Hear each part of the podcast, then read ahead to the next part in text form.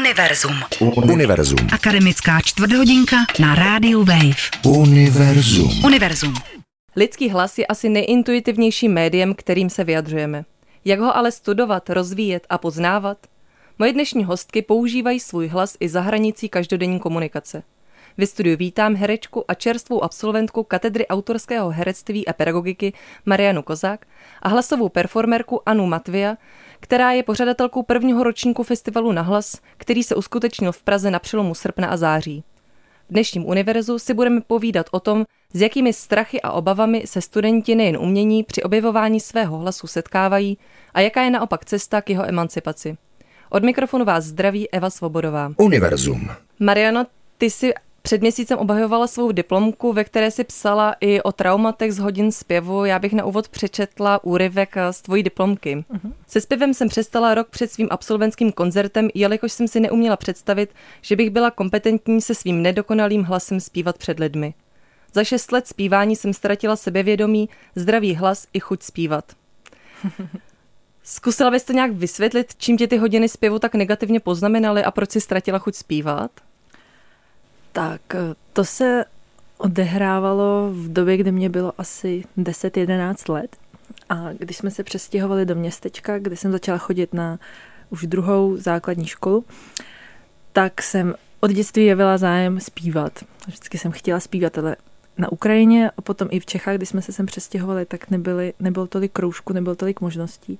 Až později v tom městě, kde maminka vyhledala paní učitelku, která vedla i sbor. Já jsem chodila na soukromé hodiny a i, zb- a i hodiny teda zborového zpěvu.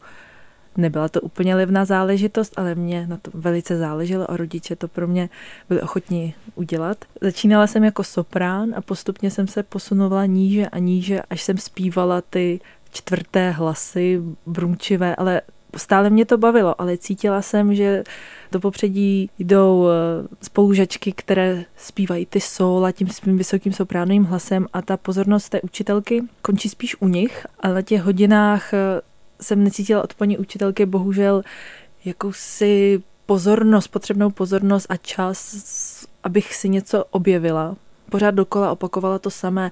Máš se nadechnout jako hrnec, máš se nadechnout a držet, nádechy tady, tady a tady. Všechno to bylo velice takové až direktivně diktátorské a já jsem potom chodila na ty hodiny i sboru i solového zpěvu se strachem, s narůstajícím strachem, čím dál tím víc, že něco pokazím, že něco neudýchám, že něco nedotáhnu, že něco šumí. A za těch šest let si pamatuju, když už jsem měla pomalu přemýšlet o tom, jaký repertoár si vyberu v té zůžce na ten absolventský koncert, tak jsem absolutně spanikařila a neuměla jsem si představit, že bych to mohla zvládnout, že přece můj hlas je tak nedokonalý a že nestojí za to být slyšen, tak co bych já tam mohla vůbec eh, zaspívat. Ano, předpokládám, že jako učitelka hlasu se s podobnými strachy setkáváš u svých studentů. Jak s tím pracuješ? Velmi často ke mnou chodí lidi, kteří právě přijdou s nějakým traumatem z dětství, přesně z tohohle věku, kdy jim bylo 10-11 a někdo jim řekl, že zpívají falešně.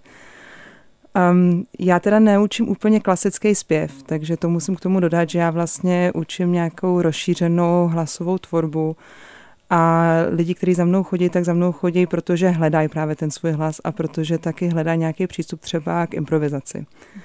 A já většinou s nima na tom pracuji tak, že, že vlastně začneme ten, ten jejich hlas zkoumat proskoumávat nějakýma uvolňujícíma technikama a děláme to všechno takovým uvolněným prostředí, kde vlastně vůbec eh, je nenutím do nějakých cvičení, kde by museli ladit nebo neměli ladit, ale eh, jenom tak je nechám, aby, nech, aby tomu svýmu hlasu dali volný průběh a potom se snažíme z toho, co oni vlastně vytváří tím hlasem, z toho tvořit hudbu. A to už, je, to už jsou pak právě ty nějaké jako instrukce na, na improvizaci, kde se bavíme o tom, jak se improvizace e, můžou skládat, aby, aby nějakým způsobem zněly hudebně, aby měl nějaký začátek, e, průběh a konec a, a pak vlastně s, těma, s tím hlasem, který, s kterým ke mně ty lidi přijdou, tak vlastně tvoříme to, čemu říkáme hudbu v nejširším slova smyslu. Na Damu konkrétně na katedře autorského herectví a pedagogiky vy přece taky nestudujete zpěv, ten předmět se mhm. jmenuje hlas. Mhm. Myslíš si, že vůbec jde studovat zpěv? Hmm, dobrá otázka. Myslím, že lze studovat zpěv, ale, ale musí tam být eh, ta škála zastoupena všemi tady těmi ostatními podskupinami, který by byl samostatně, myslím, například hlas. S tím souvisí i přednes. V našem studiu s tím souvisí vlastně všechny předměty. U nás na katedře autorské tvorby a pedagogiky eh, prosazujeme psychosomatický přístup a to je takový kruh, kdy tělo a naše psyché spolu souvisí. To znamená hlas, pohyb, eh, myšlení, čtení, psaní, herecká propedeutika, předmět dialogického jednání. Všechno je spolu propojené. A ten hlas je jeden ze základních pilířů. A když tam máme v sobě nevyřešené nebo neznáme svůj hlas, tak se nám těžko něco objevuje v těch všech ostatních disciplínách. Ano, ty jsi absolvovala nejdřív Brown University v USA, potom magisterský program v Londýně. Jaká byla cesta tvého hlasu? S jakými obavami se člověk při performování svého hlasu potkává? No, to je zajímavá otázka, protože eh, vlastně moje cesta hlasu byla taková, že jsem si na začátku taky nevěřila, že s ním můžu něco dělat. Já jsem vždycky byla velká trémařka a když jsem na střední škole eh, studovala zpěv, tak eh, mě sice neuvěřitelně bavilo zpívat, ale měla jsem velký problém s tou trémou a právě s tím nějakým tlakem toho, jak to musí být perfektní, jak to musí být virtuózní, to, co před těma lidma předvedu.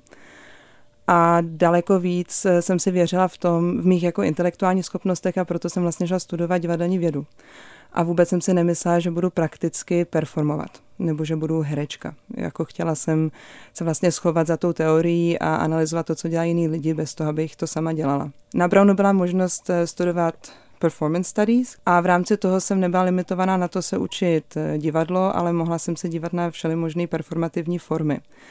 A já jsem narazila na eh, netradiční divadla, experimentální divadla, performance a zároveň na nezápadní divadelní tradice. A v tom momentě mě vlastně přestalo zajímat eh, jakýkoliv Shakespeare nebo Čechov nebo to, co nás učili na střední škole.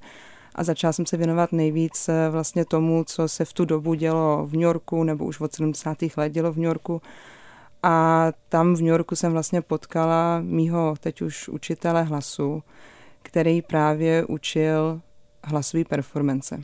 A tím, že jsem předtím už celé dětství zpívala, tak se mi to najednou nádherně propojilo a já jsem narazila na to svoje médium, v kterém já jsem si věřila, že můžu vlastně tvořit umění. Ale um, vlastně jsem si tu cestu musela hodně hledat sama a hodně mi v tom pomohl nejvíc můj učitel Jonathan Hart McQuaya z té tradice Roje Harta, kterýho jsem právě na ten uh, festival, který jsme uskutečnili tenhle rok na Nahlas Festival pozvala do Prahy protože on byl ten, který mě nejvíc vlastně naváděl na ty lidi, kteří by mě mohli nějak inspirovat a, a vést v té mý cestě dál.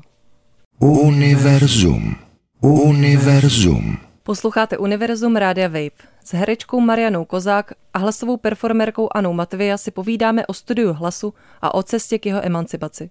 Od mikrofonu vás zdraví Eva Svobodová. Univerzum. Hlas ve zpěvu je nástroj. Je to ale nástroj, který je zabudován v našem těle. Jak je ten rozdíl oproti houslím, které uh, doma prostě odložím do kouta? Ten velký rozdíl, který já vnímám, je ten, že vlastně moje publikum mě od toho hlasu neumí oddělit. A myslím si, že přesně proto někdy ty reakce na divné hlasy a, a to chrochtání a ty skřeky Eh, je taková silná, protože oni si představují, že já musím být nějaký opravdu divný člověk, když takovýhle zvuky dělám. A ten houslista může dělat takovýhle zvláštní zvuky na ty housle, pak je odloží a to publikum to vnímá tak, že odložil ten nástroj, skrz který ty zvuky dělal a už vlastně to není součást jeho. A v principu to, co já dělám tím hlasem, není nic jiného, než co byste slyšeli ve free jazzovém solu na jakýkoliv jiný nástroj, protože dneska už dávno lidi nehrajou na nástroj klasicky, ale saxofonista do, do toho nástroje plivá a klepe na něj a, a prostě dělá úplně jiné věci. A já dělám to sami tím hlasem, ale tím, že ten hlas je zabudovaný ve mně, tak eh, to publikum to vlastně neumí rozlišovat. Ty jsi zmínila dialogické jednání. Ano. Je to disciplína, kterou na Katapu uh-huh. pěstujete.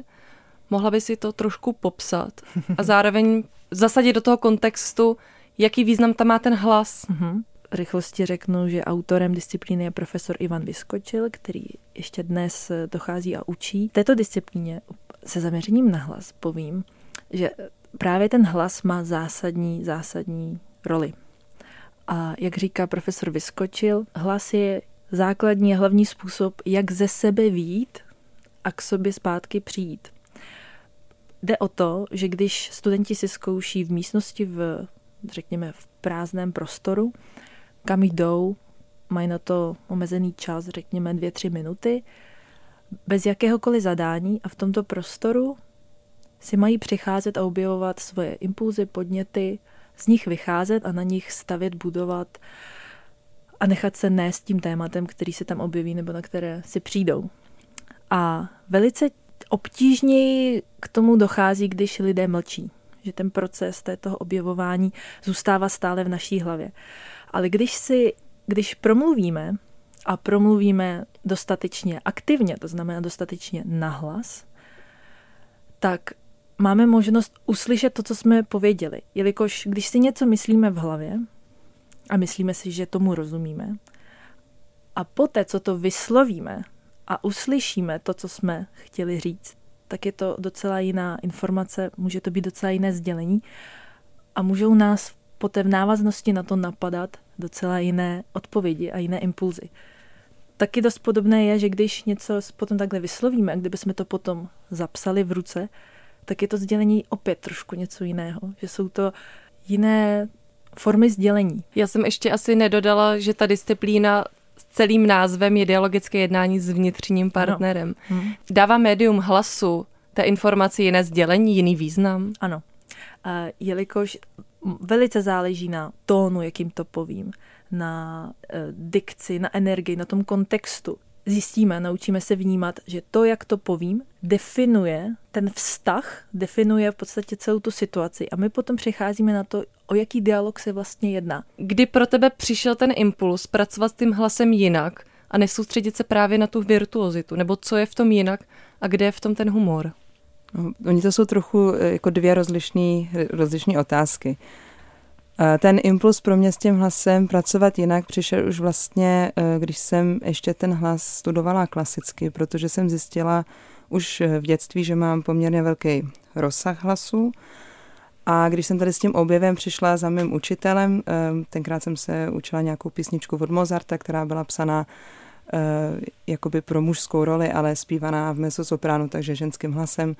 A já jsem se ho zeptala, a neměla bych to zpívat mým mužským hlasem. A on se mě zeptal, co myslíš, že takhle je to napsaný, jako zpíváš to správně. A já jsem řekla, no tím hlubokým hlasem, který mám.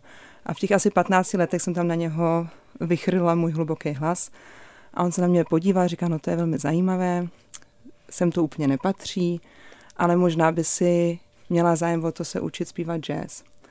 A tím jsem vlastně už začala tím hlasem žít na několika úrovních, že jsem věděla, že jedna věc je ten klasický zpěv, druhá věc je ten jazz Um, taky jsem zpívala v nějakých muzikálech na střední škole, potom jsem ráda chodila do sboru, takže už jsem vlastně zjišťovala, že ten hlas jde využít uh, v různých, uh, jako na, uh, různě prostě, že jde využít různě. Um, ale tak trošičku jsem nechápala, nebo chápala, že se to tak nedělá, ale nevěděla jsem proč. Nemůžu tyhle ty různé světy smíchat do sebe proč nemůžu přecházet z hlubokého hlasu do sopránového hlasu? Proč nesmím zpívat něco v jazzu a pak do toho začít uh, říkat nějaký melodram? A, a vlastně, když jsem takhle hledala to svoje médium a skrz toho mého učitele jsem zjistila, že to můžu dělat, když právě se budu věnovat svoji vlastní tvorbě, když budu dělat vlastní performance a tam jsem začala ten hlas takhle do sebe, do sebe míchat. Eh, zároveň mě vadilo to, že se ode mě jakožto ženy a dřív ještě holčičky vždycky očekávala, abych zněla hezky, mm-hmm. abych to zaspívala pěkně, aby mi to u toho ještě slušelo, abych si oblíkla ty šatičky a stoupla si před tu rodinu a nádherně zaspívala tu vánoční koledu. Ale já jsem sobě měla úplně jiný hlasy. Já jsem sobě měla hlasy, které chtěly vyjadřovat uh, jiný nálady. A já jsem ráda řvala a chrochtala a, a chraptila a a prostě dělá jiný, jiný ještě hlasový jako výrazy, než ty, které se ode mě očekávaly. A ty jsem začala zabudovávat do těch svých performancí. A já jsem zjistila, že někdy je to až komický, co já se vlastně snažím ze sebe, ze sebe vyjádřit. Ty jsi zároveň psala svoji diplomovou práci o ženách s hlubokým hlasem. Psala jsem přesně protože jsem měla tu otázku, kam patří ženy s hlubokým hlasem, tak jsem o tom chtěla psát a zjistila jsem, že se to eh, často muselo nějakým způsobem maskovat. Teďka úplně jakoby známí ženy, které používají hlubší hlas, než by byl pro ženu um, jakoby standardní, je například eh, zpěvačka Ima Suma, která se přezdívá i peruviánská princezna a přitom je to sice původem peruvianka, ale která žila v Americe a vůbec žádná jakoby indiánská princezna jako taková už dávno nebyla, ale za touhle maskou ty jino, jinosti, ty jako exotiky, ona, ona směla vlastně předvádět hlub, hlubší hlasy. Pak eh, jiná performerka, o který jsem psala, je Diamanda Galas, která zase úplně um, se vlastně zlédla v takový, v takový estetice čarodejnice a černé magii. Ona zase jenom uh, našla performativní personu, skrz kterou ona může vlastně ten svůj hlas prezentovat svému publiku. Univerzum. Univerzum. Univerzum. Univerzum. Posloucháte Univerzum Rádia Wave s herečkou Marianou Kozák a hlasovou performerkou Anou Matvia. Od mikrofonu vás zdraví Eva Svobodová. Mariano, ty jsi byla teď na festivalu ve Slovensku se svým představením. Uh-huh. Mohla by si říct, co to bylo za představení a jakou roli tam hrál tvůj hlas, jak jsi tam používala tvůj hlas? Aktuální dobrá otázka. Vrátila jsem se včera. Přijala jsem pozvání na festival v Mariboru, Boršníkovo Stričeně, což je velký divadelní festival. Tento rok tam byla otevřena studentská sekce Mladá generace, v rámci které jsem přijela představit a zahrát své autorské absolventské představení o Kijeve Kijeve, které vzniklo jako moje odpověď na roční studijní pobyt v Kijevě na Ukrajině, kde jsem byla minulý rok. A v tomto představení, když, když ho hraju v Čechách, tak já tam mluvím primárně česky, ale dále mixuji ukrajinštinu a ruštinu, tak jak se mluví v Kijevě na Ukrajině. Ale teď v rámci toho festivalu byla otázka, jak to prezentovat bez použití titulku. Když jsem se připravovala, tak jsem věděla, že budu muset improvizovat. A na místě jsem eh, vlastně i tu ukrajinštinu, ruštinu, češtinu, několik slovíček ze slovenštiny mixovala do takové slovanské polívky. Takže ty slova vyzněly zvláštně až polsko-slovensky ve finále, jsem, jsem to zhodnotila. Vy jste obě bilingvní. Mariano, ty si za rodiči do Čech přišla, když ti bylo sedm. V podstatě bez znalosti češtiny a nastoupila si do školy. Jak tohle ovlivnilo vztah k hlasu a k řeči?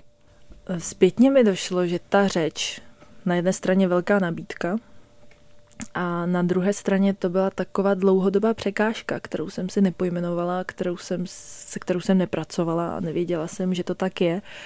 Brala jsem to, že tak to je a automaticky se s tím musím vypořádat, ale to, za jakých podmínek jsem se se sestrou přestěhovali do Čech a jak ze dne na den jsme byli vhozený do rybníčku České základní školy. Byla jsem ve, ve třetí třídě, posadili mě vedle mé spolužačky, která mi schovávala poznámky, nedávala moc opisovat, ale nechápala, že já se to potřebuji naučit, jelikož česky neumím eh, dát dohromady větu. Já jsem neznala ani, uh, ani abecedu. Já jsem přijela z, z té azbuky, kde jsem, se, kde jsem dokončila druhou třídu a najednou jsem přijela sem a tady nebyly žádné kurzy a přípravky a psychologové, které by nám, kteří by nám pomáhali nějak překročit a pozitivně nás uvítat do tohoto prostředí, ne rovnou boombác. Ale myslím si, že to byl bohužel zbytečný stres, ale eh, se kterým když jsem se začala na ty, na ty umělecké škole zabývat řečí, jazykem, tak se tyhle věci najednou vyplavily a mě to bylo k smíchu, ale pak mi došlo, že e, to ve mně pořád nějak dříme a že je sice pěkné, že jsem se s tím takhle sportovně vypořádala, mám ten nadhled a dokážu si z toho dělat srandu, ale že je asi potřeba se k tomu nějak vrátit a ty věci začít řešit na nějaké hlubší, hlubší rovině. V hudbě, kterou děláš, se necháváš často inspirovat nezápadními vlivy. Co je pro tebe na těchto vlivech zajímavé? Tak v nezápadních eh, tradicích, s kterými jsem se setkala, mě asi nejvíc zaujalo to, že jsem ty hlasy potkala, které jsou úplně neskrocené. Pak jsem potkala ženy, které se nebojí vyjadřovat věci ve svých eh, hlubokých hlasích. Ehm, pak jsem narazila na různé rituály, v kterých se hlas používá. A to všechno mně přišlo autentičtější než naše západní belkando tradice. A asi proto mě to k těm nezápadním tradicím tak jako táhne. Což ale neznamená, že by neměli strukturu a neměli silný, silný jako teoretický nebo praktický zázemí. Uh, já jsem před dvěma lety strávila tři měsíce v Japonsku a tam jsem se učila uh, zpěv, který se zpívá jako doprovod kloutně byva. A říkám to na schvál, takže ten zpěv je doprovod k tomu nástroji a ne naopak a to zpívají ženy právě takovým hlubokým hlasem a už jenom to intonovat do té loutny, která má vysoký pražce a kde ta ostalace toho tónu je vlastně daleko větší než eh, ostalace tónu třeba na pianu, ke kterému jsme my zvyklí intonovat, tak už jenom to bylo pro mě těžké a to mám školený ucho a, a intonuju dlouho a dobře. Jaká vede cesta k emancipaci svého hlasu? Já svým studentům vždycky říkám, že mají zpívat hodně, nahlas a hlavně ve sprše, protože eh, když jsou v té sprše, tak tam samozřejmě tím, že jsou v prostoru, který je vykachlíkovaný, tak mají pocit, že ten svůj hlas má větší objem, takže se v tom cítí dobře, ale zároveň tím, že jsou nahý, tak vlastně už takhle nic jako neskrývají a jsou už tak obnažený, že ten hlas navíc jako můžou uvolnit ještě úplně jinak. Mariano, co ty jako herečka? Vědomé vstupování do trapných situací.